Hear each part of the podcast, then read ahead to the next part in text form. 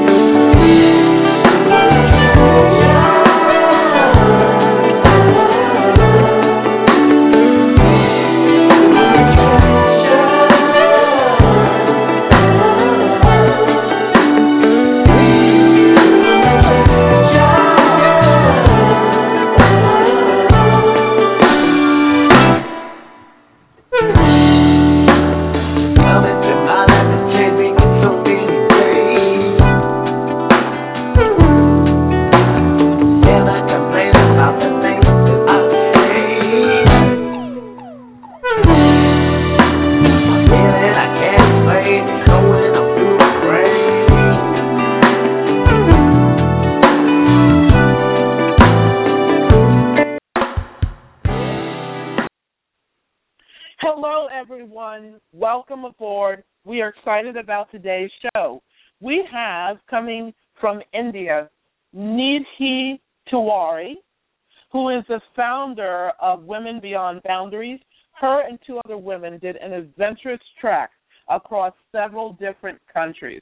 And we are really excited to have her on. It's really about empowering women to move forward. She's from India. We have Shobha, Shobha Rao, who is also doing a project for it. She's from India. She travels the world with her husband. She is doing something called the SmileMakers blog to make people around the world smile, and she's traveled to different places to do that. As well as she has um, clean water energy, which is you know we're dealing right with that right now with climate with water. We have C. Suzanne Bates. Oh, I can't wait to have her back on too, who is coming back from her book Don't Pee on the Sofa, really about women dealing with where they are in age at over 50.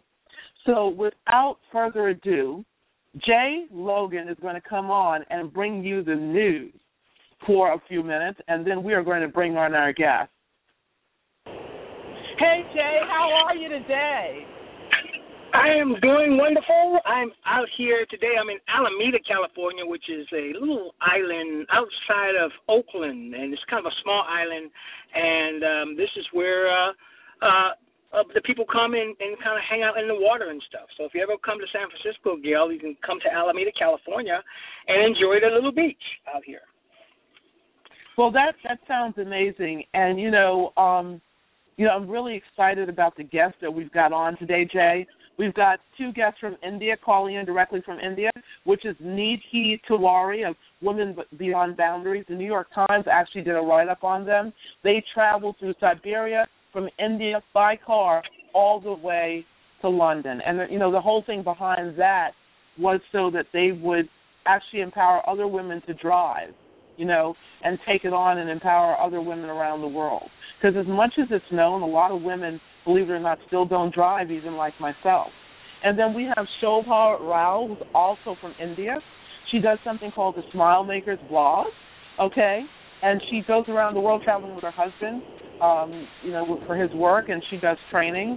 But she also did this blog as a way of making other people smile in different parts of the world, and she has a clean air energy act uh, for clean India by 2020 with water. And then we have our friend Suzanne Bates back, Jay, from Aging But Dangerous from last week. You know that's going to be a lot of fun. Yes, that sounds great. I know she's going to be fun. oh, actually, yeah. they all are. Yeah, they're all going to be fun. But you know, we have to be careful with Suzanne because you know she she really had us going last week. Okay, but before we do that, Jay, you're, we're our let our audience know uh, we're bringing the news from Jay Logan for the next five minutes. Okay, so on air, our Jay Logan. Jay, give us the news. All right, Gail. Um, I just wanted to tell everybody out there that Spotify is starting to back down from its hardline stance on free music. You know, they were one of the companies that said we will not give free music to anybody. But with Apple and all the other companies offering uh, some type of uh, freemium model music, um, Spotify is kind of like changing their hardline stance a little bit, which is I don't know if that's a good thing or a bad thing, but they're thinking about it, and um, they've put out all of this stuff uh, that they might be changing their tune. speaking of tunes, music tune, and start offering some free type of music that you can get from Spotify, which I think is a good thing because if they don't do it, they might lose some of their fans because all of the other um, music application um, streaming services offers like Apple offers three months of free service before you have to commit. So that is a great thing, and we hope Spotify will will start, you know, giving away some music for free and um, back down a little bit. Um, the other thing that's happening is I am so happy about to say this. I have an iPhone, and my battery life uh, it really really doesn't work that long. So iPhone phone, excuse me, is give is working on a new case that will give us 25 hours of talk time, and it will only be $99, and it's a smart battery case that slips over your iPhone and you'll be able to talk, you know, kind of like this is exactly what we need on our show, you know, 25 hours of talk time for our blog talk radio show. So you know, maybe me and uh, Gail might be able to uh, convince Apple to send a couple of mobile so we can test it on the show. So I'm going to try to see if I can talk to somebody out there at Apple and see what, you know, they need any beta testers. It'll be a great great thing to have one of those battery cases. But if not, you can go out and purchase this thing. Um, it's uh, it's a slender design. It looks great. It doesn't take up a lot of room, and you'll be talking for hours. So just keep a lookout for the iPhone battery case for all the Apple owners out there. This is a great accessory. Are you part of a sandwich generation? Is financial frustrations, does it look familiar? Well, if you're part of a sandwich generation, first let's define the sandwich generation. So if you have kids that are you know 17 to 27 and they're still um you know still with you. And then you have also uh your your mother and your father and you know your uncle and your elderly parents and you're sitting there trying to m- make ends meet then you are being sandwiched. And i just wanted to let you know that's a thing that a lot of us are dealing with and there's ways to get around it, but it's kind of a lot of stress for the American because we all are kind of stuck in the middle, you know. You know, and us parents that are sandwichers, we experience a lot of things, um, financial difficulties, secure, you know, social securities. We can't keep up with with uh, with with everything because you know the elderly are struggling to support themselves, and in the lack of uh, government fund financial support in healthcare will really do, do a lot to us. And uh, then sometimes we have kids, you know, they need uh, education, they need college money, they need. Um, so that's what a sandwicher is, and um, it adds a lot of stress. Um, some of the things you might can do is just kind of help ask other family members to kind of kick in, you know, a little bit. Maybe you can um, get your friends to help you in other ways, you know, with even even if it's just laundry, or you know, prepare food, you know, or help with doctor visits. Maybe visit your church and, and ask your church to help you.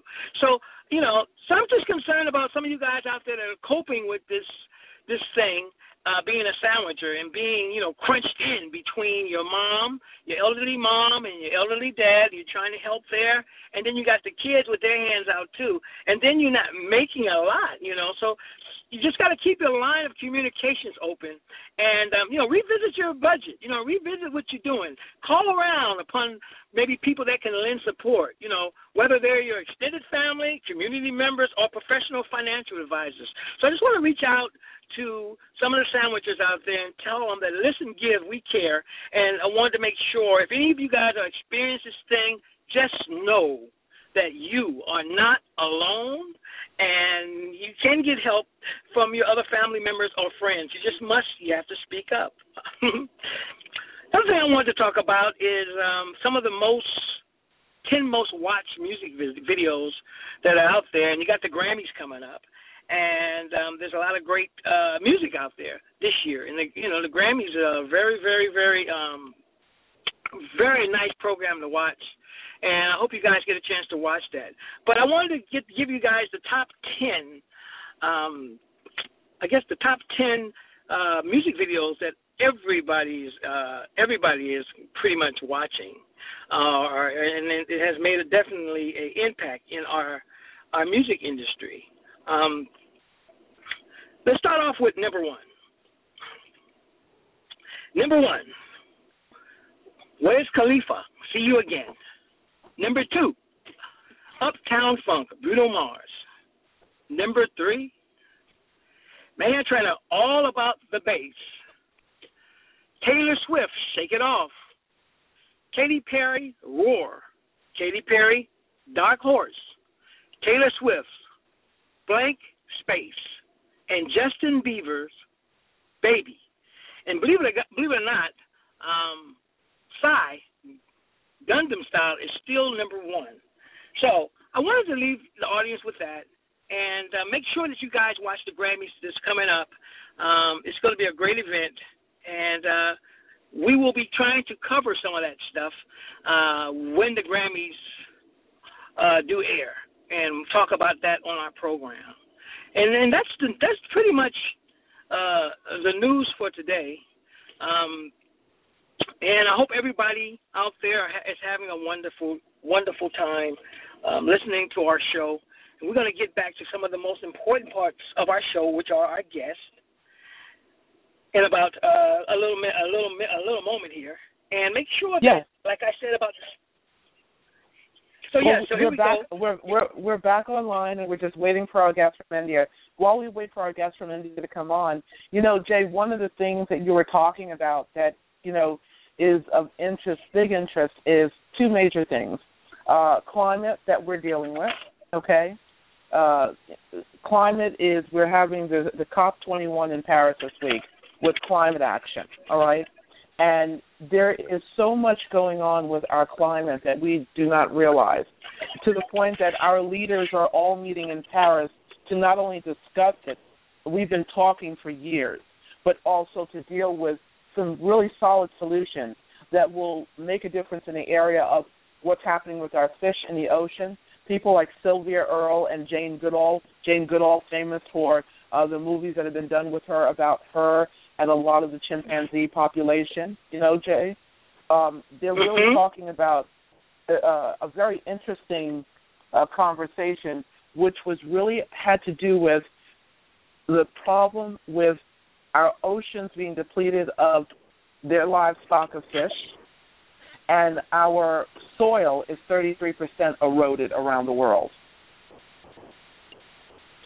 That's alarming and we and we think that we're sitting in our seats and how does that affect us? You know how really does that affect us? And i just you know while we're waiting for our guests to come on i really wanted to take some time jay and really talk about that. How are we affected by the soil being 33% eroded our, uh, our oceans and our livestock 27% of our livestock is gone in our rivers 38% of our livestock is disappearing in our oceans. Now imagine that our, our population is expanding rapidly. All right? And when people hear the news, like, you know, even myself or yourself, we hear the news and we think, okay, you know, the powers that be or the experts, we may not say it exactly that way to ourselves, but we don't pay it any mind. This is of importance because the food that we eat comes from the soil. We we get very angered by uh, GMOs, genetically modified foods that we say are not really good for our health. But to some degree, and you know I'm totally against genetically modified foods, but to some degree, these companies really don't have a choice, Jay, with the fact that our population is li- literally increasing every day, okay? And expanding, but our food resources that grow from the soil, that come from the soil, are receding 33%. Uh, some countries are doing a good job. The countries that we thought that were least developed countries are actually doing a good job in reversing the effects of the soil. Okay? Completely reversing the effects of the soil. While countries like the very powerful countries in Western countries, we're not doing too, too well in that area. We're not doing right. well in that area at all. And this is really concerning. The soil is where we grow our food. Um, the the if you remember when we were all young, we would walk down a given city street and we'd find worms on the ground. I used to hate to see those things as a child. It would freak me out. But nowadays, you walk down a city street, you don't see worms. There were plentiful worms when we were children because they were turning the soil. But we don't see that anymore. That should tell us something. You know, it is so important that we start to even look at how can we grow gardens with really great soil. You know what I mean? Uh, things of that nature. These these things are really really important. And if we don't take the time to take care of where we live, we will not be able to move forward in any way possible. You know, this is that uh, that is that that is that is true. That is true. Um, healthy food and you know a lot of in, in California, Gail, a lot of people they transfer they transform vacant urban land into street farms because some of the soil is not as healthy.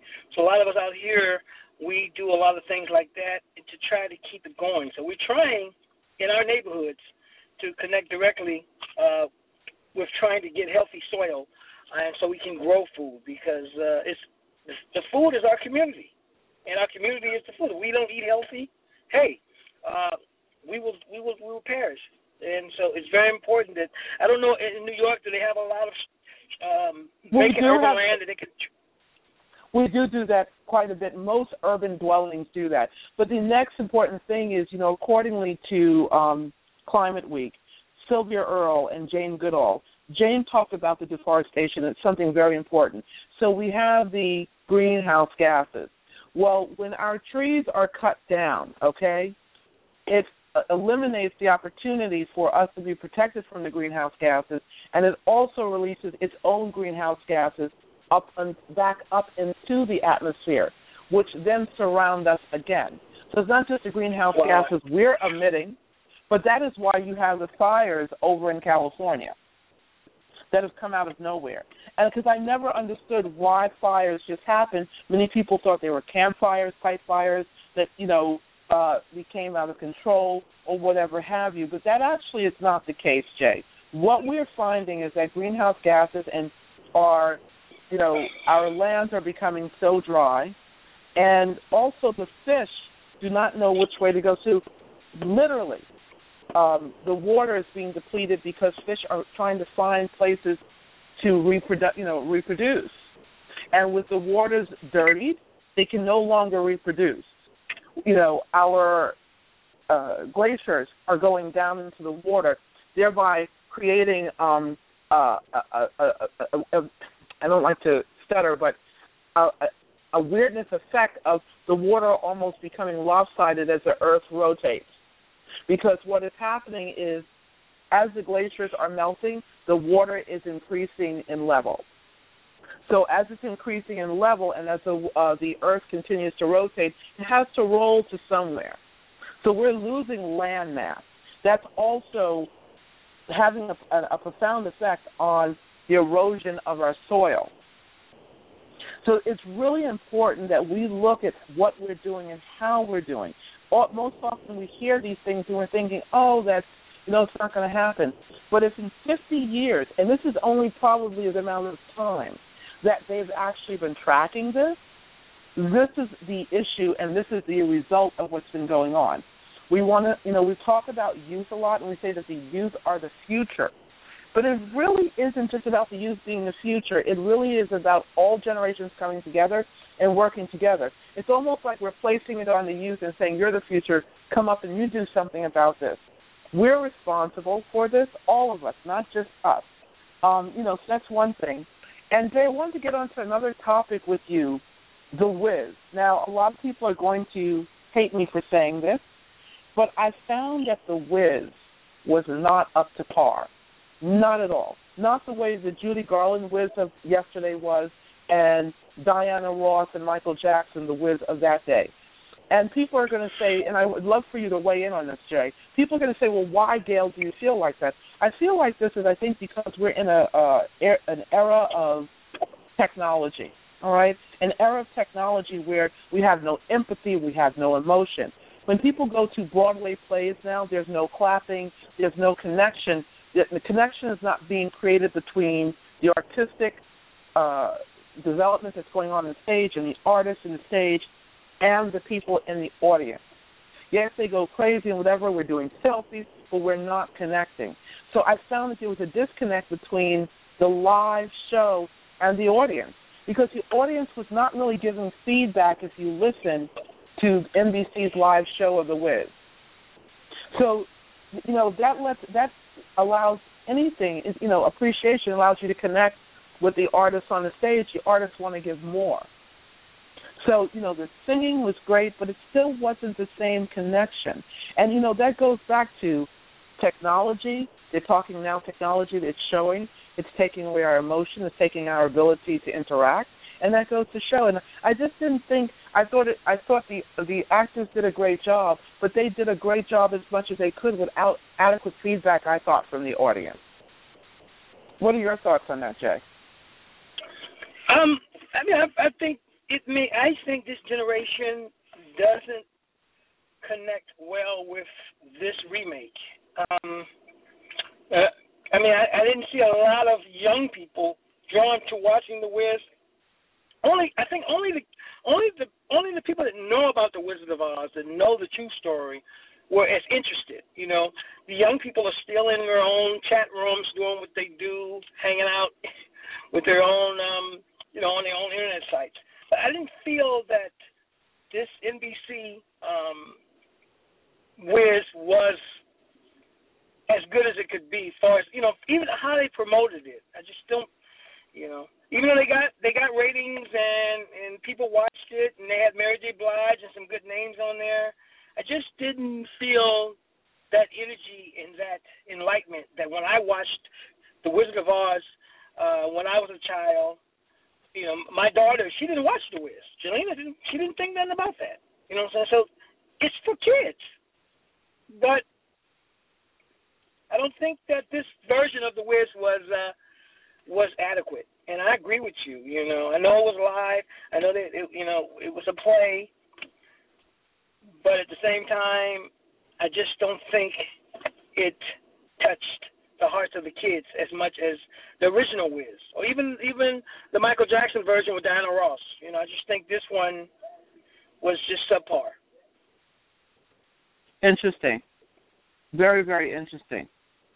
Well, you know, it couldn't um, keep my it couldn't keep my it couldn't keep my interest when I, when I watched it, and then I you know I just like okay, what's that? What's on? You know, what else is what else is on? You know, and just, so it's just me. It was, it, Yes, it was quite. It was. It was uh quite interesting, and um you know, I I don't know. I don't really know what to say. It was uh something that I think, you know, it was it was it was great to. I think it was good. What I think would be great is it was a good reminder to bring this generation into it existed. You know, but I think it is also a reminder to show that um there's some there's a little bit missing. You know, a little bit missing. So you know, I think with that, and um, you know, going, you know, the the mu- let's get on. You know, speaking of that, let's get to the music industry. You know, here this was a great opportunity, and you know, let's let's look at the music industry as a whole.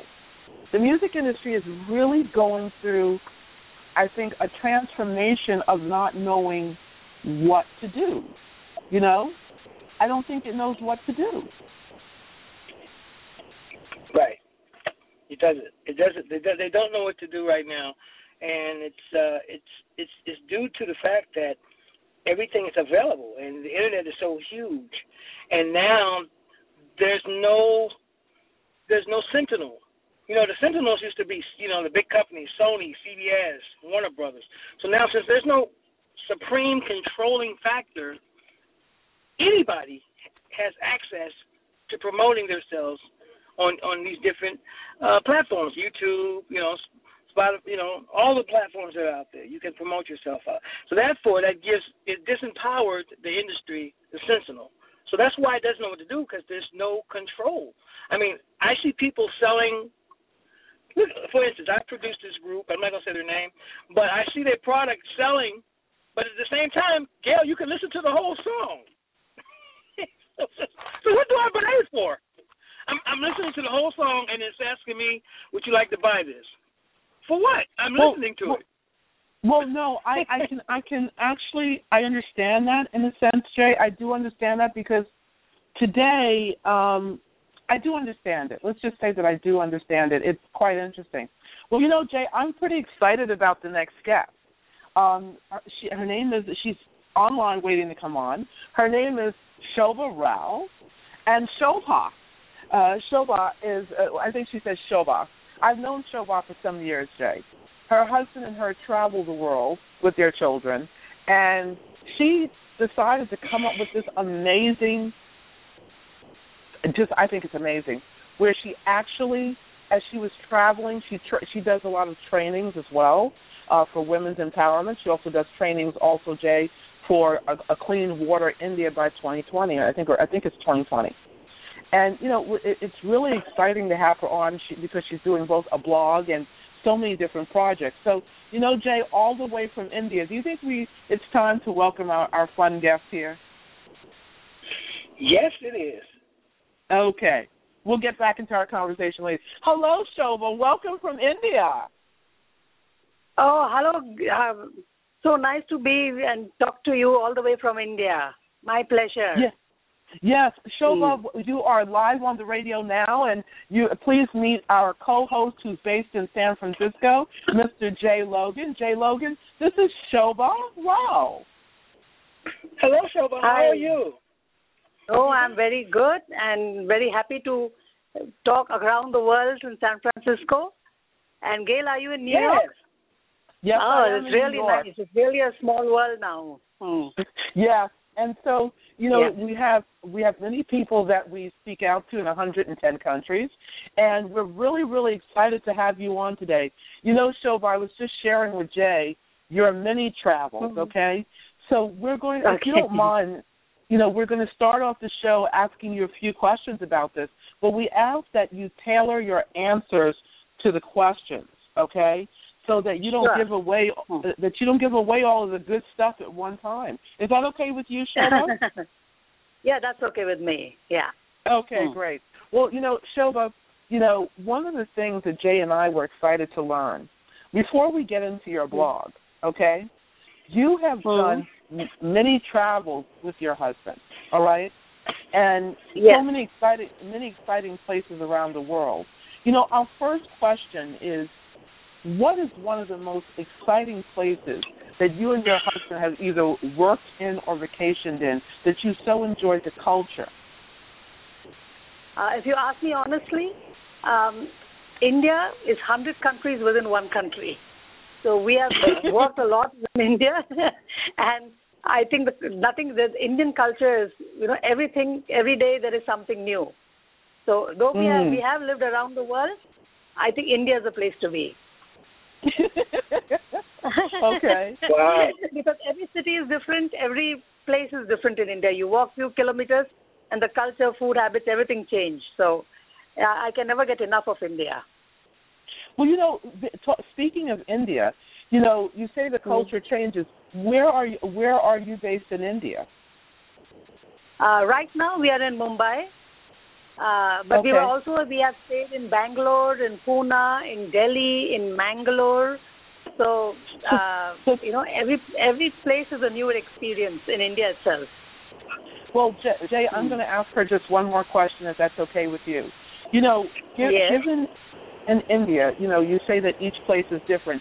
Can you give our audience a, a, a, the difference? Let's say, if you're in Mumbai, which is a city like New York, okay, and Mhm. if if you're in a city like Bangalore, explain to our audience Mhm. what the difference would be between like a Mumbai and a Bangalore.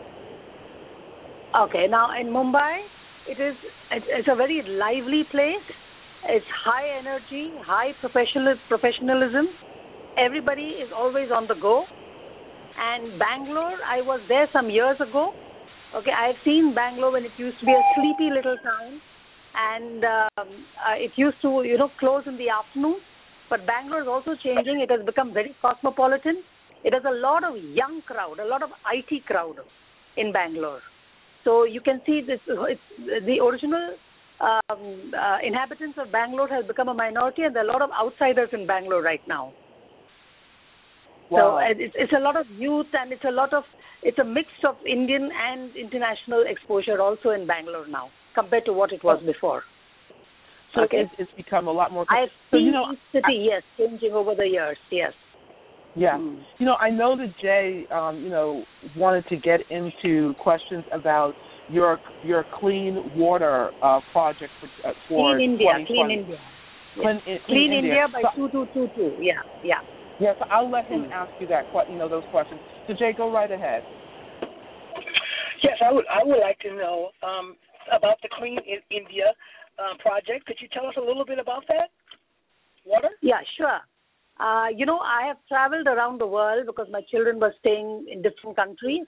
And uh, one thing, every time I came back, I realized that we need to do something about the cleanliness of our country. And uh, this was a uh, passionate project which I took up some years ago. Hello? Can you hear me? Mm-hmm. Yes, we're Yes, here. we We're- can. Can live. me? Yeah, You're yeah, live. okay. You're live. Yeah, okay. So I took up this project some years ago when I uh, it was basically about changing the mindset of the Indians. You know, Indians had become indifferent to cleanliness around them. Though the houses are very clean, if every Indian just takes the responsibility of keeping just the public place outside the house clean, India will be clean. So I've taken up this project. Uh, it I started in 2003 you know, doing my bit outside my house. In 2007, also I spoke about it. And uh, 2013, I declared that India will be clean by 2222. And you know, out of the universe, the uh, our Prime Minister announced in 2014 that India. He announced a Clean India program, and he has declared a date of 21019. You know, so right now it has become an or it has become an inter, um, uh, uh, national initiative, and a lot of people are at least aware. I know it's going to be a big process, but once the mindset is changed, then the people will actually take make an take make an effort to take responsibility to keep public places clean. So I think we, we have a lot of work to do in first changing the mindset of the people and the attitude of the people towards cleanliness. But it's happening on a slow scale. I know it will happen. Yes. You just have to be passionate. And people like us who are a minority have, after this initiative by a prime minister, a a lot of a lot more people. We are becoming a majority, and a lot more people are actively involved in getting, you know, our country clean. What Wow. What is the condition of the What is the condition of the water right at this moment? The condition of the water. See, we have uh, um, we we have that is a uh, clean drinking water is still a distant dream for a lot of people in the rural areas. Okay, and uh, Mhm. we still have to work a lot on pollution and uh, water pollution, and you know getting good, simple, clean drinking water to everybody. In fact, you know my daughter had done a project on the slums, and she realized that you know the water that comes from the tap is clean, but the storage area and the uh, you know the filth, filthiness around that place is what makes it dirty. So we still Wow. have a we still have a long way to go there. Yes, you know. You know, It's my wonderful. my my it is wonderful, Jay. You know, my question about the water recently, uh, Shobha, there was an Mhm. article in the news. It was worldwide news. There was a problem that happened with India's water in the last week, where Mhm. uh, a, a dam broke and somehow the something of the water got through. It became unclean. You know, what has Mhm. been India's what has been India's response, you know, when the government does act to go into a community to to make Mhm. sure the water is clean, okay? What has been their response to this? And my second question to you is your food your your livestock, meaning your fish. Since India does also, even though India is a, a primarily a country of a lot of vegan uh, people Mhm. who are vegan, but there are also Mhm. um, meat meat eaters. My question is, how does Yes. India, with, with issues like the water dam that's just broke, how do they deal Mhm. with their livestock of their fish? How you know do you do you import fish in? How does India deal with that?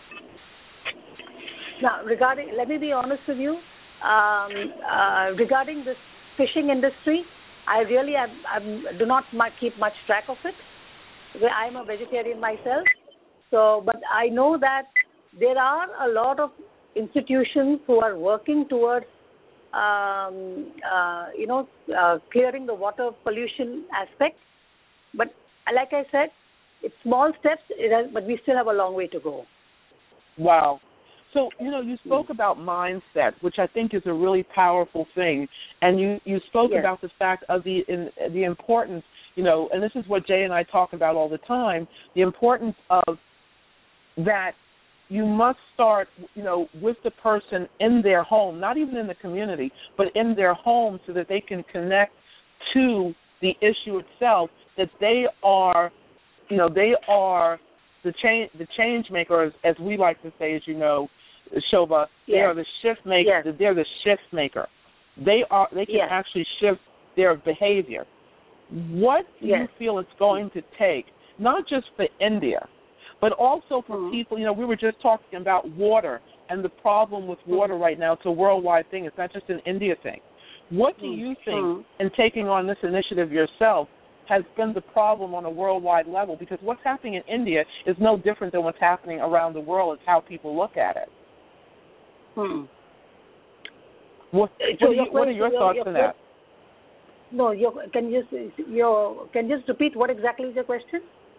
The question is, what's going on in India is going on Mhm. everywhere around the world in terms of the mindset. Okay.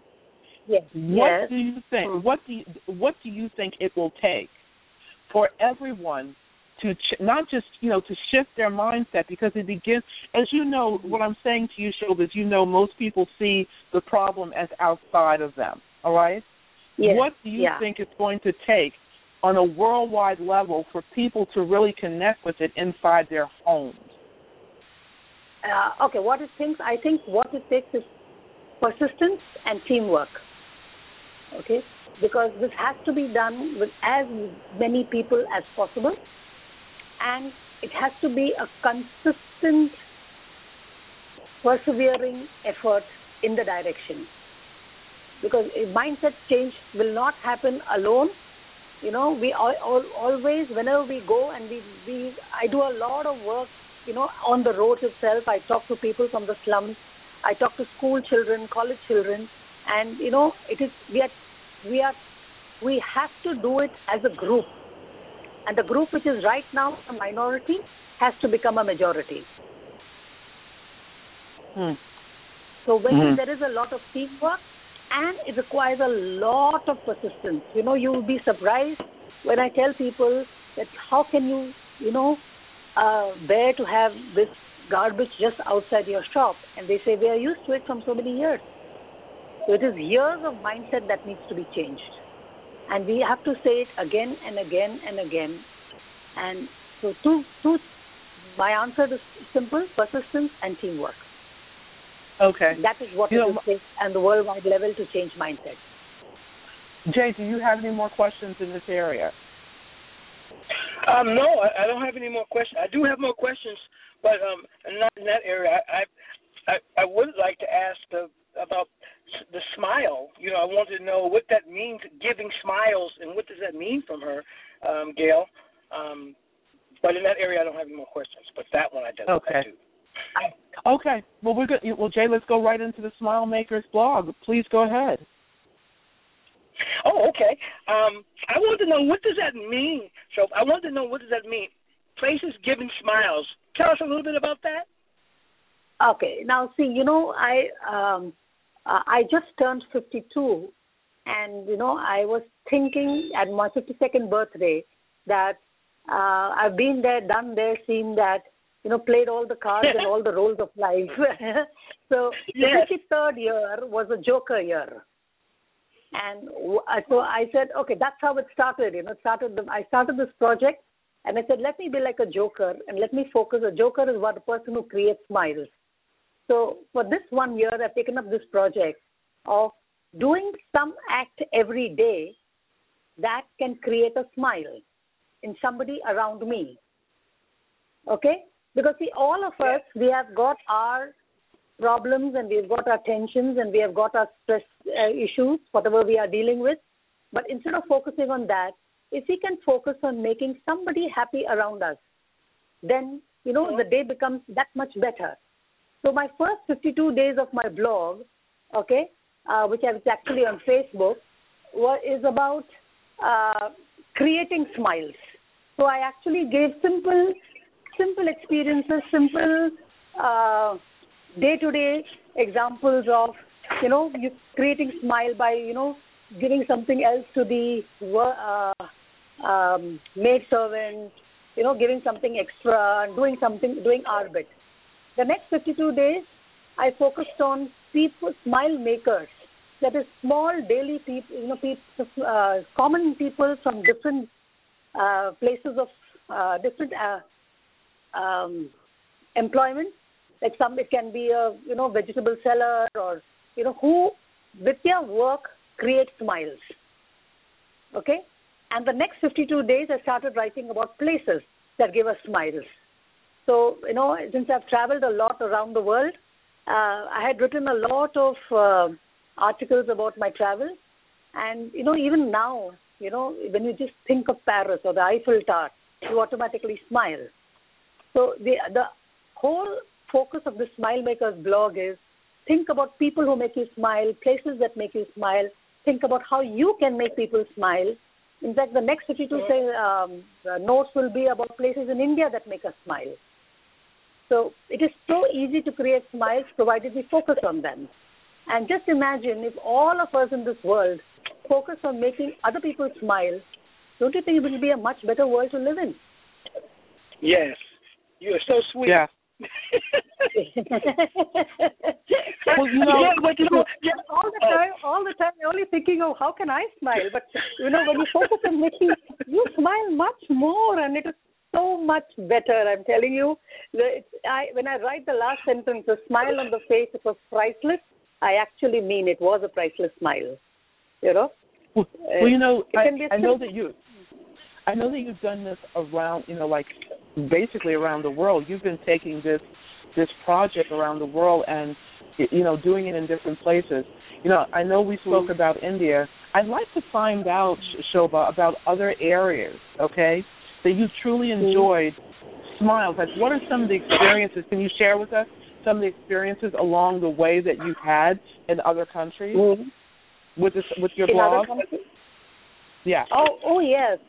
Uh, you know, uh, we had gone on a tour of Trafalgar and Cosmos in Europe, and uh, we were the only Indians on the, with, uh, along with another family. We were only two Indian families on the uh, tour, and you know, in the last day we sang some English songs, and uh, trust me, I was so surprised that the people were surprised that we knew English songs.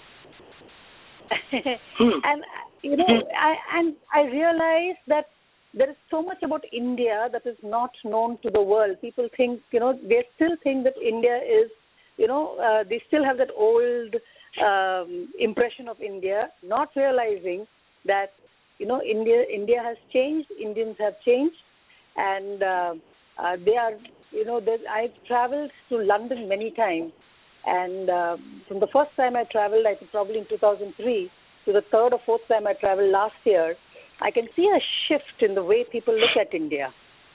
And and a lot of them want to come to India and you know experience it for themselves. So I am very very happy uh, and very proud to wear my sari and my bindi and my uh, you know uh, Indian uh, costumes when I am abroad. So hmm. that is a very good experience for me. Yeah, yeah. You know, uh, that's that's that's interesting. Um, Jay, go right ahead because I, you know I'll keep asking. So I'm like, I, I'm not I'm not going to get into your questions today. okay, well, this is this is a question. When I was reading when I was reading Shobha's blog, Gail, I looked at a part and they had ordered. I wanted us her to tell us about. They ordered a salad, and she was looking forward to eat the salad and um, she was surprised when she found out. Could you tell us a little about when you guys were eating the salad in in um, Egypt? You oh yes, yes. oh, oh yes, yeah. Being a vegetarian, I don't even eat egg, and so food sometimes becomes a big issue for me. Uh, you know, I and I remember even in Austria, the similar thing happened. We went searching for a sandwich, and uh, I asked for a vegetarian sandwich, and she very happily went and picked up one thing from inside and she took out all the pink color things and gave it to me. And I said, no, no, I will not eat it, you know. Uh, so we are we are so finicky about uh, not even uh, vegetarian food being touched by non-veg food. So, uh, so I have had I have had a lot of experience. People cannot believe that I don't even eat egg, but then it's okay. but did they they they had uh, salami in your salad by mistake? Oh yes, yes. But I did not know that. Yeah, there was no board. You know, most of the time there's no board saying that it's fully vegetarian. So if I don't ask, wow. there will be a salami by mistake. Yes, yeah. In fact, even wow. when I went to South Africa, even when I went to South Africa, there was nothing on the breakfast table for me. In though there was a lavish buffet, then I just ended up eating some mushrooms and bread butter. oh. Wow. you know, tomatoes, I, I have, yes. so you know, Shobha, that I love London. Okay, you know that um Jay and I worked together in London for almost seven to eight years, and you know, one of the things that I love, I love London. You, you just named another country I love, South Africa. Um, if you know we didn't have the unrest right now in the Middle East, I'd be visiting Egypt and Jordan. I want to ask you something. I know that you recently went to South Africa, okay, and then you've gone to London. What did you find, uh, you know, in your travels uh, in South Africa? How was South Africa for you versus how was London for you? Okay. Now, I frankly speaking, we had read a lot about London, and you know, in schools, a lot of history, and so we knew so much about London when we before we went to London, and it fulfilled all the you know great expectations that I had. Uh, but about South Africa, I really did not know much about it. And so one of the things that was really really impressed me was the natural beauty. I never expected it to be so beautiful. It reminded me a lot of Australia, the beaches. Uh, so the natural beauty is what I really liked about South Africa. And then uh, I had a lot of interaction. I did not know, uh, you know, the huge importance between um, the black and the white races, whatever you called it, uh, apartheid. I did not know how important it was for them over there. Uh, but you know, I we were we had different kinds of guides. So we had a guide who took us to District Six, and he actually lived in District. Uh, uh, he was from, that area, so he gave a different perspective about apartheid. And the next day we had a guide who was a white, and he gave a different perspective about it. Really enriching to listen to two views of the same stories, uh, and which is such a such a important matter even now. You know that apartheid is officially abolished, uh, but still, you know, the way the people talk about it, that is what surprised me about South Africa. You know. You know, uh, you know, not not to put you on the spot, but I we do, I do. Jay, let me just ask her this one more question. If that's okay with you. Um, Hmm. You know, one of the things I'd love to know. You talked about something very interesting and touched on something. London is very much like a metropolitan, like New York or the U.S. would be. The Yes, UK is that yes. way. So Yes, there's an acceptance. There's, there's an, exactly. There's an acceptance of all cultures. But my question Mm. is, in South Africa, how was the difference Mm. in the perspectives of the way you were explaining the same story? Can you can you shed some light on that for our audience? Uh, you know, okay, to be honest with you, uh, uh, some people think there's absolutely no apartheid right now at all. And some people say that it is there in a subtle way. I would not like to talk more about it. but that's Okay. it, yeah. Okay, got it. Yeah. Um, Hmm. you know, so um, my my I know one of my last questions to you. I have two last questions before Jay does go. Mhm. Um, you know, Mhm. SmileMakers blog. What were some of the things that you created for your SmileMakers blog in South Africa? What did I create? Yes. Oh, was- I started what were some of writing about my daily experiences. I started writing about my daily experiences, and it was there was so much to see every day. You know, one day we're seeing Cape Town, and next day we're going to the Cape Peninsula, and you know, so I started writing about that, and um, you know, what what fascinated me was that traveling around the world is such a never-ending, you know, uh, lifelong dream that's going to continue always. Because however much you see, there is still so much more to see. You know, I had said before my 50th birthday, Yeah, before my 50th birthday, I said that I would see at least one country from every continent, and I also managed to see Peru, Machu Picchu. You know. Wow. That that was on my that so that was another amazing experience which I'm going to write about uh, very soon. Uh, and so I said, okay, let me. What happened in South? Uh, what what happened was I realized that, you know, we still have so much to do, and we're not getting any younger. So we need to do it soon. So I put another deadline. I put it that before my 60th birthday, I have to see at least 60 countries. At least something well, to look forward to. well, it's you know? funny that you and say, write say about this it. and write about it. It's funny that you would say this. Our next guest really deals Mhm. with women who are over 50, okay? She's written a, an, a hilarious book about it. Her name is C. Suzanne Bates. And to bring her, usher her in, but to give a, a little bit of feedback about that, you know, as a woman who has raised children, who travels with her Mhm. husband, okay, who, as Mhm. you said, you know, when you came on the radio, you said, I'm over 50. What what's next for me? Mhm. By 52, I've done this, I've done that. What do you Mhm. feel as a woman holds a family together while still um, taking care of yourself? Uh, okay. Now, this a lot of this has to do with our Indian culture. You know, we got married young, we had children when we were quite young, and uh, our Indian in culture, once you're married, you know your husband's family is what you're devoted to. Uh, so, I will uh, be honest. In my 20s, uh, my whole focus was the family and the two young children.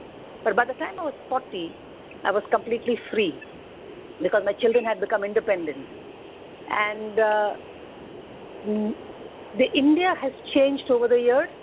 So you know, in the recent years, women have become mu- much, much more self-assertive, very clear about what they want to do in their life.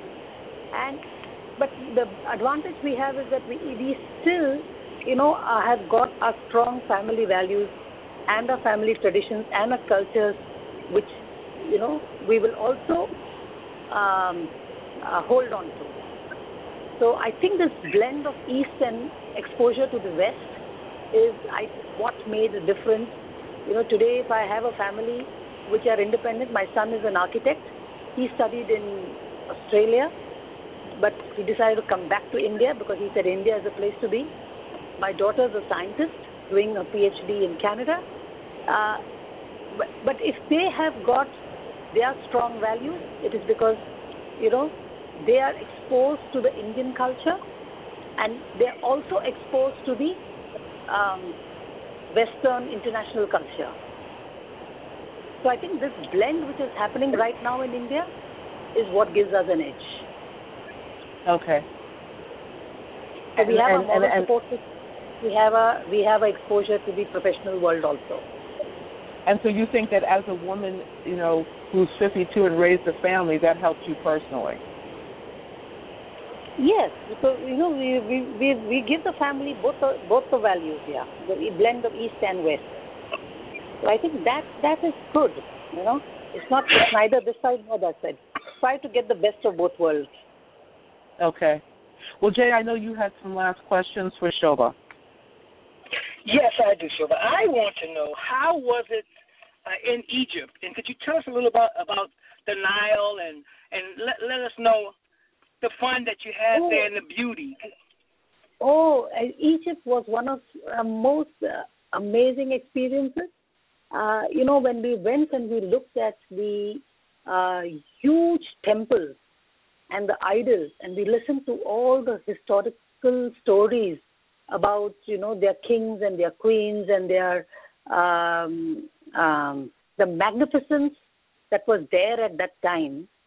You know, um, one was a feeling of awe another was a feeling of sadness you know because, uh, because suddenly we realize that there is no one worshipping these in these temples anymore the temples have just become a place of um, you know tourist attraction because uh, you know christianity and uh, islam took over and these original uh, temples that are there have just become uh, fantastic places to see. You know, if you look at, um, and one of the things we realize that a lot of um, things about Egypt is similar. Now, for example, you take the pyramids, you take the um, Machu Picchu uh, rock structures, okay, and you take uh, um, a lot of stories are similar. What is happening in Egypt, what happened in India, and what happened in uh, Peru, okay, in the ancient civilization, there is a lot of similarity. You know, all three talk about three worlds. They talk about uh, uh, the mm, heaven, earth, and netherworld. So every time you go to a new place, you're fascinated with the culture of that place, but you realize that there is some connection between different parts of the world, even though they are you know so many miles away. Wow. Oh. Yeah. okay. And the Nile River cruise, and I mean everything, everything about it, because we we really went so much deep into the stories and uh, um, um, you the kings and queens, and uh, you know even in India we have similar stories of the king and queen flying and you know be rising from the dead, and I thought it was really fascinating. Yeah, you know, I mean you go inside the tombs and you look at the uh, I think another place that really fascinated was the treasures which was taken from the um, uh, Tutankhamen tomb, which we saw in the museum.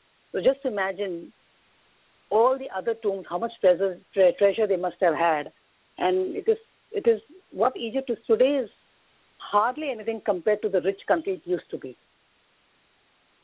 So it's a, I told wow. you, it's a mixture of awe, a mixture of little sadness. Yeah. Mm. Wow.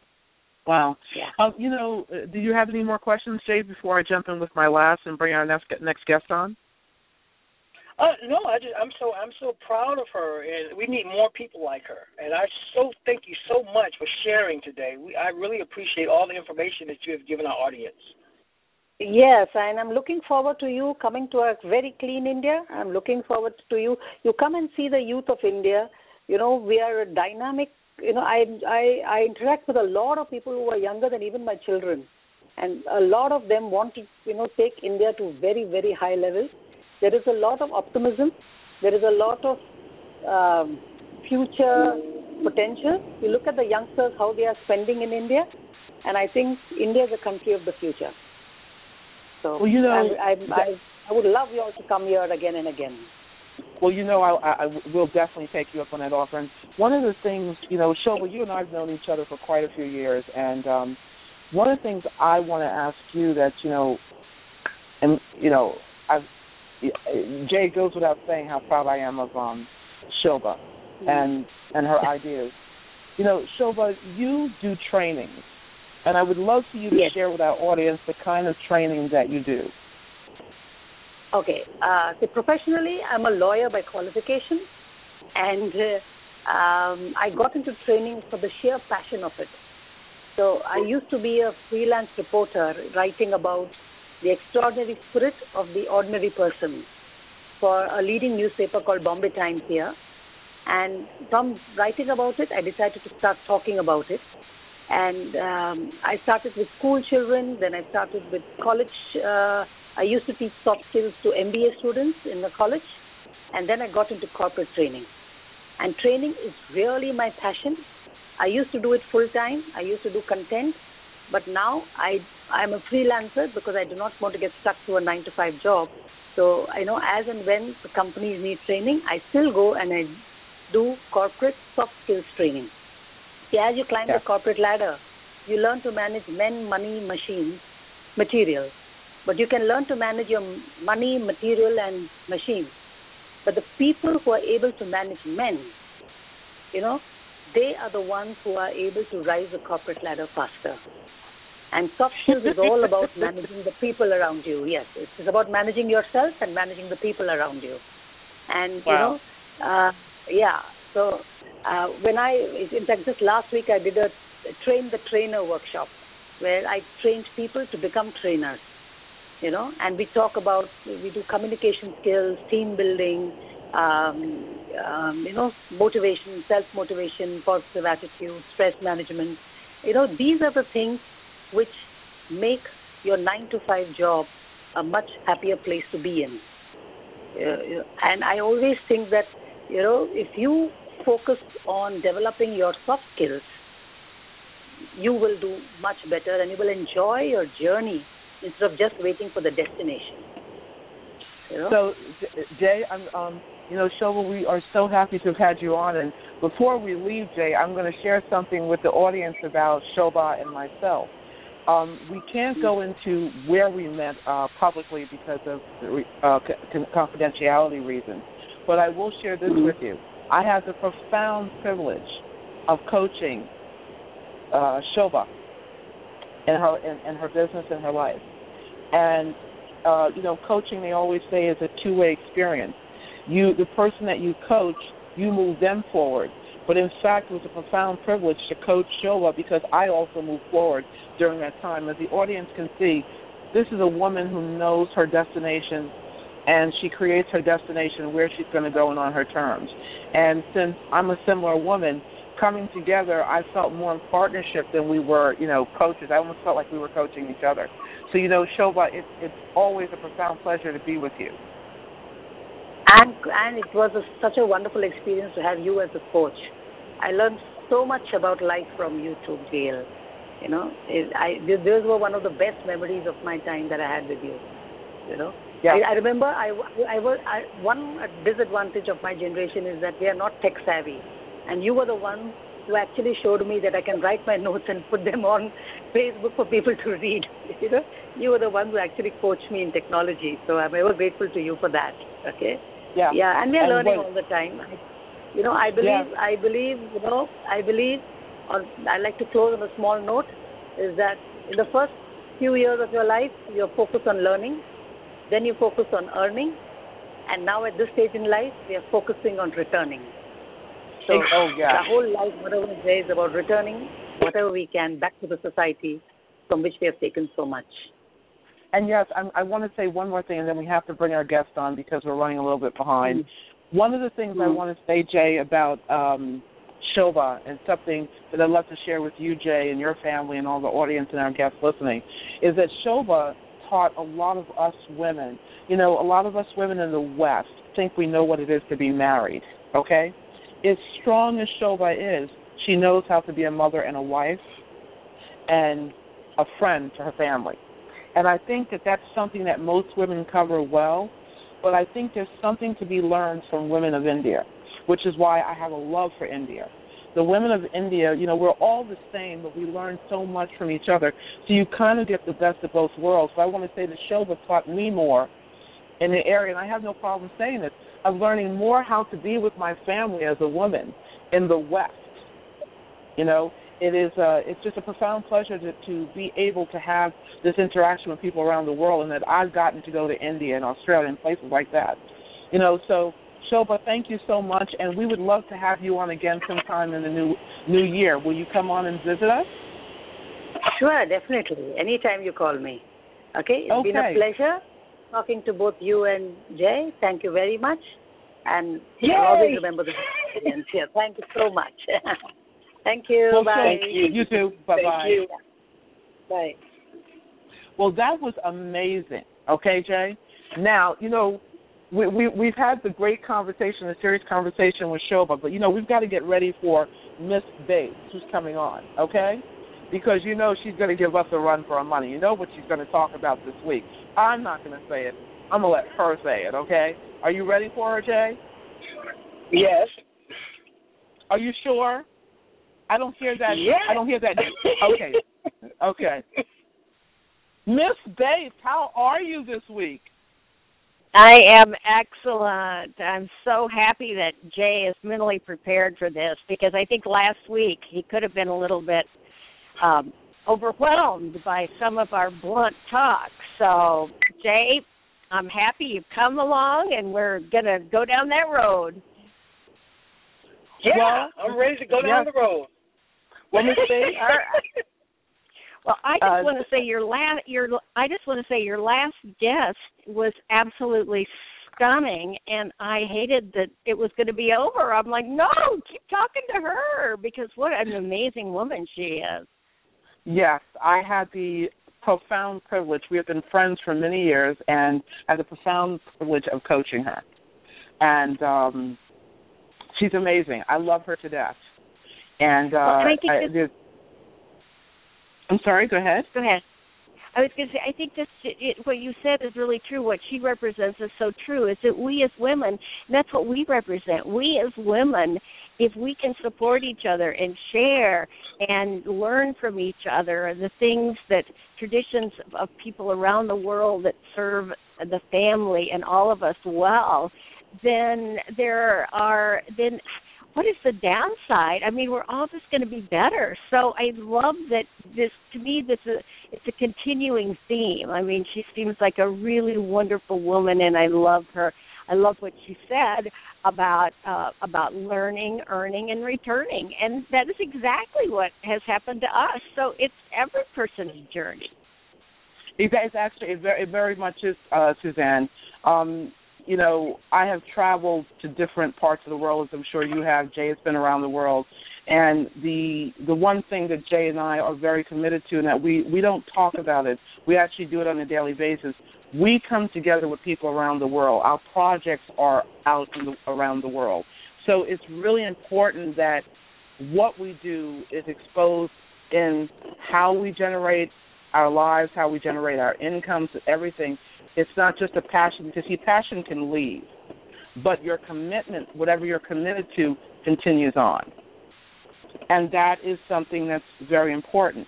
But we also think that your subject matter that you are going to go into is exceptionally important. Okay. well, I we, thank you for that. Because uh, that is is a, is a true fact. And Jay, um, I hope you're going to hold on to your wheels here because this is a subject matter that, though it's there's humor behind it, it is something that a lot of women face with dealing with confidence issues. Okay, um, and especially when they get to that age. So you know, Suzanne, if we can begin to ask you questions directly in these areas, and you can take us down on your road that you're going to take us with, would that be okay with you? That would be perfect. Okay. You know, Suzanne, you were talking about, uh, I can't even say it without laughing. You know, I think it's a dryless vagina, if I'm correct? Yes. Okay. Take us down that road of when a woman is over 50 years old and she begins to experience this. And, you know, I want to go into the serious part with it first, if that's okay with you. You know, a woman's over 50 years old, she's married to her husband, and she starts to feel because a lot of women, you know, um, of different ages, you know, some women go through perimenopause in their 20s. It's a real thing, and they become dry in those areas, and they become concerned that they're not wanted or, you know, by their husbands or their fiancés or their boyfriends. They become uncomfortable that they won't be wanted during that time. How does a woman deal with this? Whether she's going through perimenopause in her 20s and she's going through dealing with a dry vagina in her 20s, 30s, 40s, 50s, and over. How you know? Share with us. Take us there. Well, first of all, it's it's so common, and the there are just so many common things that happen to all of us when we reach our, like you said. I mean, sometimes it's 30s, 40s, 50s that you deal with these issues and the first thing is not to feel like the Lone Ranger, not to feel like that you're the only one this is happening to, because you're not. And so I um I I I say to people, you're not the only one who worships at the um at the at the foot of the uh lady of the perpetually wet crotch. I mean, it is all uh, many many of us that are down there and we are saying, "Help us, help us."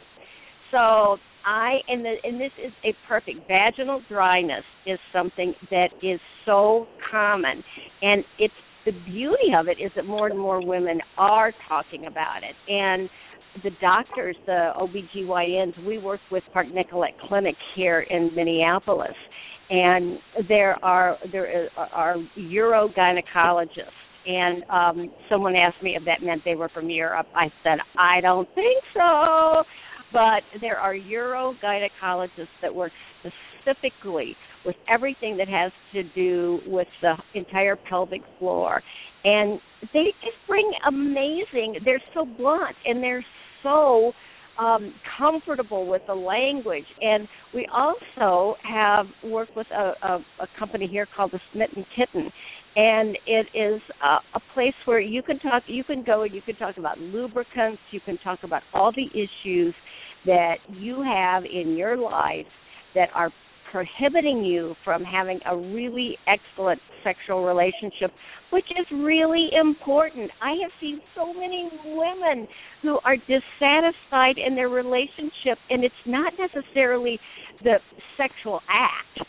It's the fact that it that it that once you have those barriers, whether it's men and impotence or women and the vaginal dryness, is that you don't have the touching. People tend to back up and back up and back up instead of going toward each other and saying, gee, how can I help you? Or I understand, or let's talk about it. They back away. So the touching becomes less frequent and the communication about it shuts down and that it can really cause some huge issues in relationships. Wow.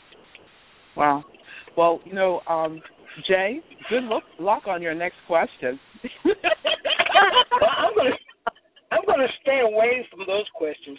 I'm going I want I'm gonna ask a question like um, what keeps uh, what keeps a couple or marriage together? If, if a woman is going through all these things, what can a man do to uh, make sure that um, things aren't taken out of proportion or things don't go down for the for the for the long haul.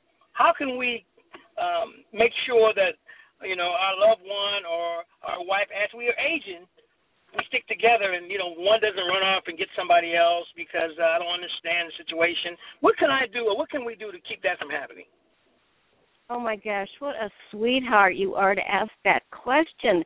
Well, uh, because men, I think it, I think it takes so much more. Men just naturally don't step up and communicate, and they don't communicate with each other like women talk to each other. And so I think this is a real, a real uh, challenge, and it just makes me like want to hug you and say it's say thank you for even asking what you can do because so many men I think just really don't know how to deal with it so they as I said before they turn away. But one of the things that you can do is just plan a time where you sit down with your significant other or spouse and you all bring one thing to the table that is a concern of you in your own life and if you set up some of these kinds of structures, it's so easy then to say, well, I'm concerned about vaginal dryness and how this is impacting our relationship. And I'd like to know how it how you feel about this. Is it tell talk to me and a lot of times that's a really tough conversation to start, but I think that as even if you give some choices, is it A? Is it um, does it make you uncomfortable to initiate uh, sex or intimacy? Uh, B, uh, does it make you want to um, to totally withdraw from our relationship?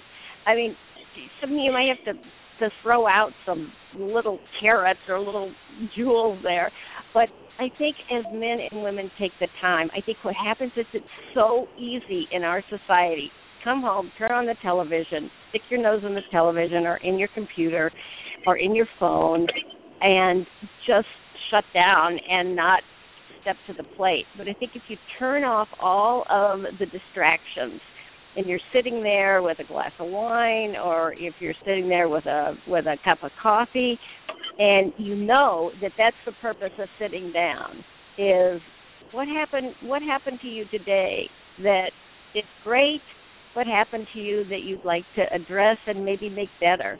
And it's a habit. It's just like brushing your teeth. I mean, think how grungy your teeth would be if you never brushed them. Well, that your marriage can get just as grungy. Yeah, it's true because you know a lot of guys will say, "Hey, maybe my wife is uh, or my spouse is or my girlfriend is going somewhere else. She doesn't like me anymore. What's going on? We don't have the time, intimate time anymore. Things are going crazy. Uh, maybe I should find somebody else, or I'm gonna look. I don't know because I'm afraid to ask her. I'm afraid to say anything because I don't know what's going on here because I've never been through this experience. So it's good for men to know that it could. It's not always another guy or she just doesn't like me. She's not interested, or I'm not interested, or so yeah. It's definitely interesting because um, it definitely helps us guys to know that these things go on. Well, you know, Are I think you- also. I'm sorry. Go ahead, Go ahead. Uh, Suzanne. No, no, go no, ahead. please go ahead, Suzanne. Well, what I was going to say, Suzanne, Well- is you know what the the other interesting thing about this, you know, in conjunction with what Jay is saying, I think you know, Suzanne, don't you think it's also, you know, I would love to know your feedback on this. Do you think it's also that a lot of times, you know, we as women who raise our sons, okay, this is a big portion of it too. We raise our sons differently from the way we interact with our husbands. We raise our sons like they're our babies and that you know uh we want them to be a certain way. Sometimes we forget that we almost raise our sons like they could be daughters. And then we have an expectation that they should be a certain way when they get older. You know how do we counteract that? Because often most often that's what happens. You treat your husband you may love your husband you interact with you don't understand why your husband doesn't treat you a certain way when you're going through these changes but then you love your son is there because you know that's your son and he just understands mommy. But you're still men and by us doing that the son doesn't really understand when he gets older either because he's going to turn into someone's husband as well. What are your thoughts on that suzanne Why don't you just ask me the most difficult question you could possibly I could possibly think of? I mean, I'm like, whoa, that is a toughie. Well, I, I, there's uh, the thing of it. Well, l- let me just go back and, and, and add a little caveat to what we were talking about. The other thing is there's always a, there's always counseling, and I really believe in, in going to outside professionals to help to help span this this chasm that can develop because I don't think that any of us that don't haven't been trained in this really have the tools that we need to to approach the opposite sex and I mean you're talking about genes here and you're talking about something that I mean men are from Mars and women are from Venus and that Exactly. is something that we have learned is a truth about our our chemical makeup, our psychological makeup that we're in some ways fighting against, but a nicer way to say that is how do we give that, how do we use that to our advantage and think of it as a positive. And um I do have a son. I have three sons actually. And Wow. I think it's yeah, and and I um and I've had three husbands too. Maybe there's a correlation. No, um, but I, but I, I have not been as successful in marriage as I would have liked to have been. And when I look back on that, a lot of it is obviously in my camp, in my court, in my responsibility area. And had I better understood myself and my motivations and what I was dealing with from a whole list of things, you know, the way I was raised, my genetics, my testosterone or uh, estrogen levels, and um, I think that kids today are just a lot of of of young men are just more highly evolved. They've watched their mothers and their fathers. They've they've heard things. We're a little more open. I say things in front of my son, and he's like, "Oh, mother, please." I mean, did I really need to know that? But yeah, he he does need to know that, and uh, and so I think that there is with every generation. Think about how much further we've come than like our parents.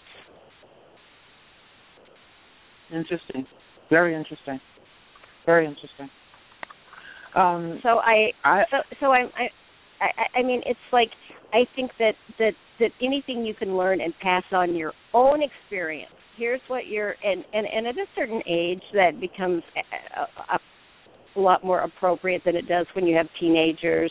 But when your kids get to where they're over 21, sharing some of these things in a very positive way about how you have grown as an individual or you have grown and I think fathers should do the same. I think that's a great way to to span what you're talking about. Hmm. Quite interesting. Quite interesting. Well, you know, do you um, have sons? No, no, I don't. No, I don't. I have three nieces, so um, and a, and a, and a female dog, and so, you know, um, I've actually helped to raise those nieces, though not just you know they lived with me for a period of time, so it's almost like I felt like a mother, um, and I do raise other kids, um, and the intention is to also adopt. So I cannot, while I can't claim to know, it's like I've been a mother to many children and and I and I'm a very good mother at that. Um, but what I would say is this: one of the things Jay and I often talk about, Suzanne, is that I believe it's not about men versus women. As a matter of fact, I probably am someone that disagrees with a lot of women. I don't think it's about you put a woman inside something and that means everything's going to go well. I think it's that it's partnership between men and women, partnership between girls and boys, and I think it's that we learn to and, and I a man will never be a woman and a woman will never be a man. It's just a different makeup.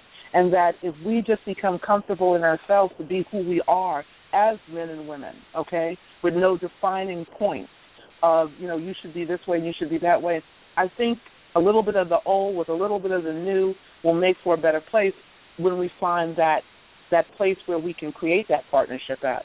Um, and I think the you know, but that's just my thoughts. We you know we're not here interviewing me. We want to know more about where you are because I think that your book "Don't Pee on the Sofa" really shares with, though they're funny anecdotes, it's really the truth. And my question to you is a really big one: is when a woman, you know, as a woman yourself who's written this book, what can women do when they go through those changes of, you know, feeling unloved, feeling unwanted, and they're going through also, you know, being snappy when they're going through it. How can they better communicate with their spouses and their children to have a better understanding of what they're dealing with? Well, this book is all about what it's really all about is that if we are as all we can be as the women we are, that a lot of these things just dissipate because the whole idea, and we talk about this in the book over and over and over, is that are you reaching your maximum potential? I mean, if you had a child and you saw that child slacking off and not being as much as they could be, it would be heartbreaking. Well, we as women get to, and I'm not speaking now about men at all. I'm just, and because that, in some ways, a lot of that takes care of itself.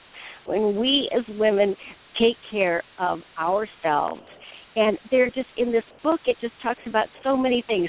And a lot of things you think oh well i've heard that. But do you do it? Have you set that up as part of, of who you are?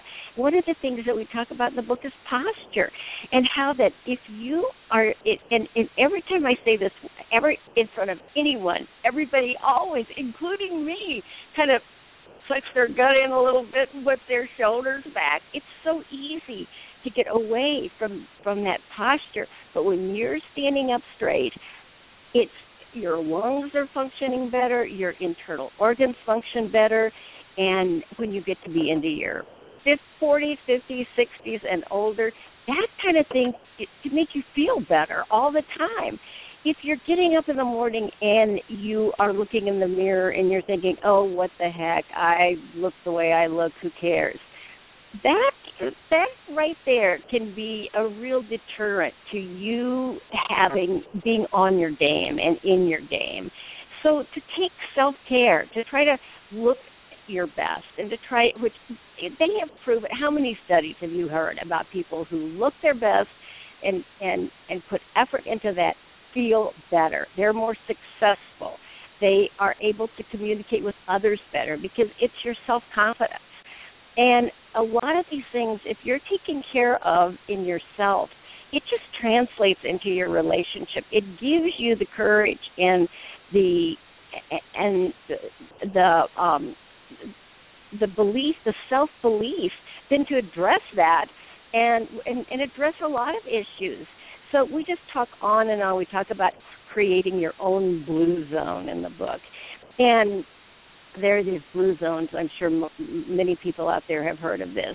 Uh, all over the world, where people are healthier, they live longer, they're happier, and you can create your own blue zone. And and b- basically, what it means is you create an environment where you're taking the best care of yourself possible.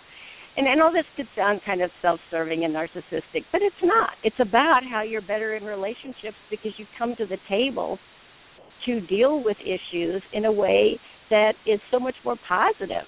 And so what we found is that what's in this book really feeds your question, which is what and I want I'm almost see I'm aging but dangerous, so I've almost forgotten the question. But I think that we're going down that right road where where you can your relationships with everyone will be better when you're happy, you're you're at peace with yourself, you're confident, and that you fulfilled a lot of these things that so many women as we age, it's easy to give up. Don't you think it is? Wow. Yeah, yeah. And you know what I love about what you said, Suzanne, is this applies to anyone really at any age. And and just think if the woman starts you know, women who are young women who are hearing you now, if they really take that on now rather than a need to prove that they are good enough, but just learn from someone like yourself where they can, you know, they can believe in themselves now and be willing to make mistakes and just be themselves. Imagine where they will be when they've gotten to your age as a person like you who has written a book like this. This will actually maybe even help solve their issue with their husbands way before time, maybe even now. You know. So Jay, I know you had another question for Suzanne, so I'm not gonna I'm not gonna steal your thunder again. uh, the, the only question the, the only question I, I I pretty much had is uh, is there some is there some something that you can say about young people not knowing this information? Because mostly when I was like 19 and 20 and those well I might still be 19 and 20 I didn't know none of this stuff you know? I'm thinking that you know I'm going to have this woman for the rest of my life. There's not going to be any dry spells. They're not going to get you know tired. And this is what it is. What can you tell the young people um about you know having a lifelong partnership with somebody and all these things are going to happen and you're not going to be prepared for them Well, uh, I, I think that's that's that's really the whole that's really the whole thing is to say to me, and I sound like a little bit like a broken record as I'm listening to myself, but it is life is going to deal you numerous cards and not there as you said they're not all going to be great cards they're not all going to be trumps but first of all if you do prepare yourself for the to be the best person you can be inside I think that we go through a time. I, I I don't know many people who haven't gone through times where they're really con- concentrated and focused on the exterior, what's outside them. And I think that when you're young, it's much for me. It was much more difficult to look at what I was on the inside. And I think that had my parents said to me, "Look, your things are going to be tough." Uh, the reality that things will be tough in your marriage and in your life and in your job, and how do you you don't prepare for that by making more money so you have a stash because basically you prepare for that by working on what's inside you. Who am I as a person? Getting in touch with feelings and emotions. And we talk about this in the book a lot uh, in in every aspect of having just knowing, getting making contact with that piece of you that is that wants to be better and that is that you know if you're honest with yourself maybe isn't where it should be um, we talk in the book about about scaling down and about how humility. I mean, it, it, when you go through a tough time and you lose a big part of of your um, of your wealth or your belongings, that's a really humbling time. But those are the times when people grow. So I would say another thing you would tell young people is that when you're in tough times, use it as a great tool for growth and for learning because that's really what it is and that's what I've done. And that's uh, in this book. It reflects a lot of stories where I was not in a good place. And because of that, I grew into something that was so much better than what I was. And then the other thing that I think is really important for young people to know is this it's this complex idea that you can have a multiple that you can have multiple emotions. You can be really happy the same time you're really sad. And a good example is when my dad died. My dad had Alzheimer's. I was so happy. In fact, when they called and they said your dad died, I said, "Oh, my my gut thing that came out of my mouth was, "Oh, I am so happy." Yet I was just so sad. And that is that duality of emotions. You can really love your wife and want to be with her forever and not and and and and feel like you can't stand her right now at the same time. That you don't have to pick. You don't have to pick one way or the other. You can have this dual duality of emotion and then you can choose how you want to handle that because obviously you don't want to dislike your your wife, you don't want to be in conflict. So you choose to work harder on the piece that you that that you want to be stronger. It's like and I'm sure you all have heard the story, the Native American. I believe it's a Native American story about um, that we all have two wolves inside of us. One is the good wolf, and one is the the bad wolf. And uh, the little boy asks the wise chief, "Well, which one wins?" And he says, "The one you feed." Well, feed the good one. You know, that's a very, very true statement. You know, oh my goodness, you know that that one statement uh, really speaks volumes, Suzanne and, and and Jay. And you know, um, I'd love to just get you know do a little dialogue here between the three of us. You know, um, Suzanne, you you, you hit on such a major point. One of the things I wanted to ask too, you know, we have a young people right now really need guidance. Okay, and as well as they can guide us as older people. But the one thing I remember as a, a young person, I used to say, "Oh my God, when I get older, I am going to be a certain way, and I'm I'm going to always grow." But the truth is, the reason it's not that you stop growing when you get older; you become wiser from your life's experiences. All right. What do you think? You know, writing a book like this, having children, having had the experiences you've had, seeing what's going on in the world today, what are your thoughts in how we need to guide our youth, especially our women. And this is where I do think women are the core of life. We bring life into the world. How do you think we can guide this world out of where it's going right now? You know, and I, I know it's a big question, but I feel that you have you have been in this world to have had children and been married and had friends of all ages that you can give us some insight to that. How do you think we can guide young women to really um, connect with just our youth, our men, other young women? How do you think we can do that? Well, don't you think a lot of it's going back to basics? Just to go back to the basics of life. There's a great horse trainer. He trained for the. He actually rode on the Olympic team, and he. Uh, and he also then trained and taught. He's still involved with the Olympic team in the United States. His name's George Morris and he would always bring even his Grand Prix Olympic riders. He would bring them back. He'd go, okay, if they got in a situation where they were a little off, they weren't quite riding right, he'd bring them back to basics. So if you come back to some of the just basics and reevaluate where you are in the basic things in your life, your spirituality, what your your relationships, who who are you who are you spending your time with your involvement with your family your community just back to basics. I, it sounds so simple. And then it says it in every book whether no matter what faith you are is that love is the key loving your neighbor i mean love people and that's a lot of what this book is about is that women learning to love each other women learning to love themselves first because if you don't love yourself, you can't love someone else.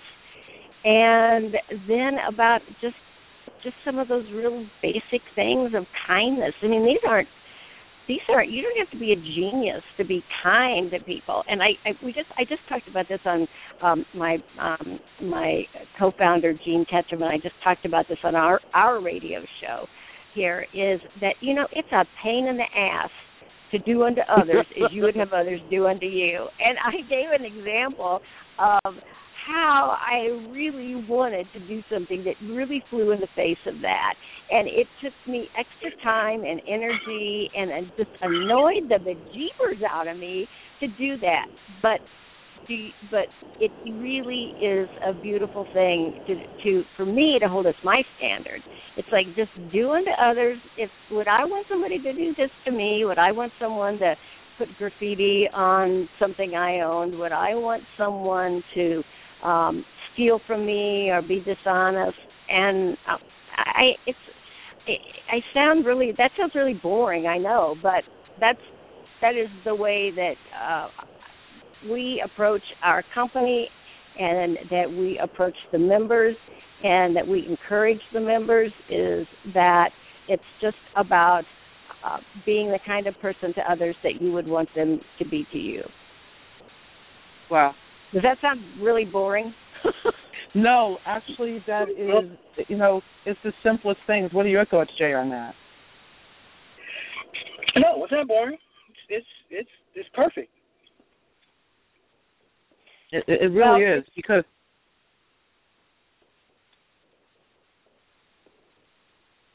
Go ahead. Hello. Did we lose you, Suzanne? Yes. No. Oh no. No, I'm here. Go ahead. No, no, um, no. Do you think that you know? I, I really, I'm, I'm. For me to be speechless, it really is a lot. Um, I think that you hit the nail on the head for all of us today, and and um, you know, I wish we could have a part three, four, five, six, seven, eight, nine, and ten of you. You know. that might be a little much, but but well, well, and oh no, and I, I, know, I life is just life is just so beautiful and I every day I think, "Oh, I'm so grateful. I have such gratitude." And some days it takes a lot to find the gratitude. It takes a lot to find what I'm really grateful for cuz I would like to probably deck somebody. So but it's it's it's really I find if I can find my gratitude uh, first thing in the day, and um, then it just seems like that I can get that smile on my face.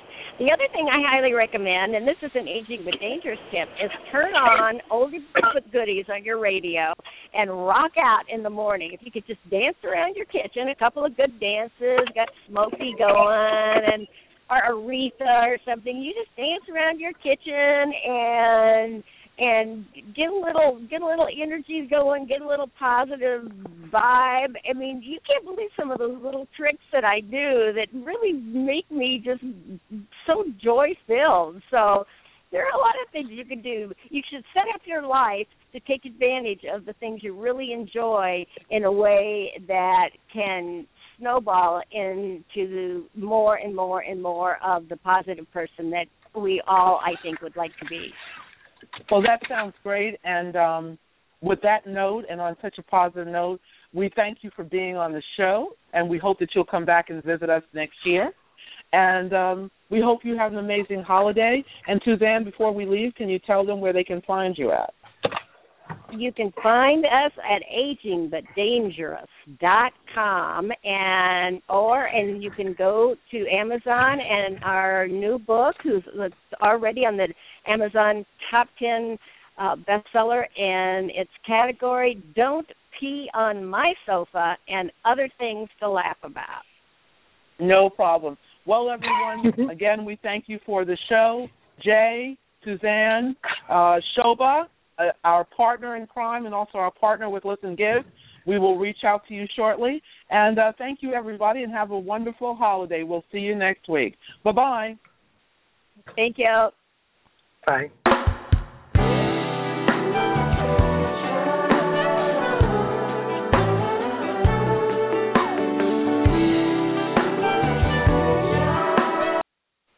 Okay, got to get out of here.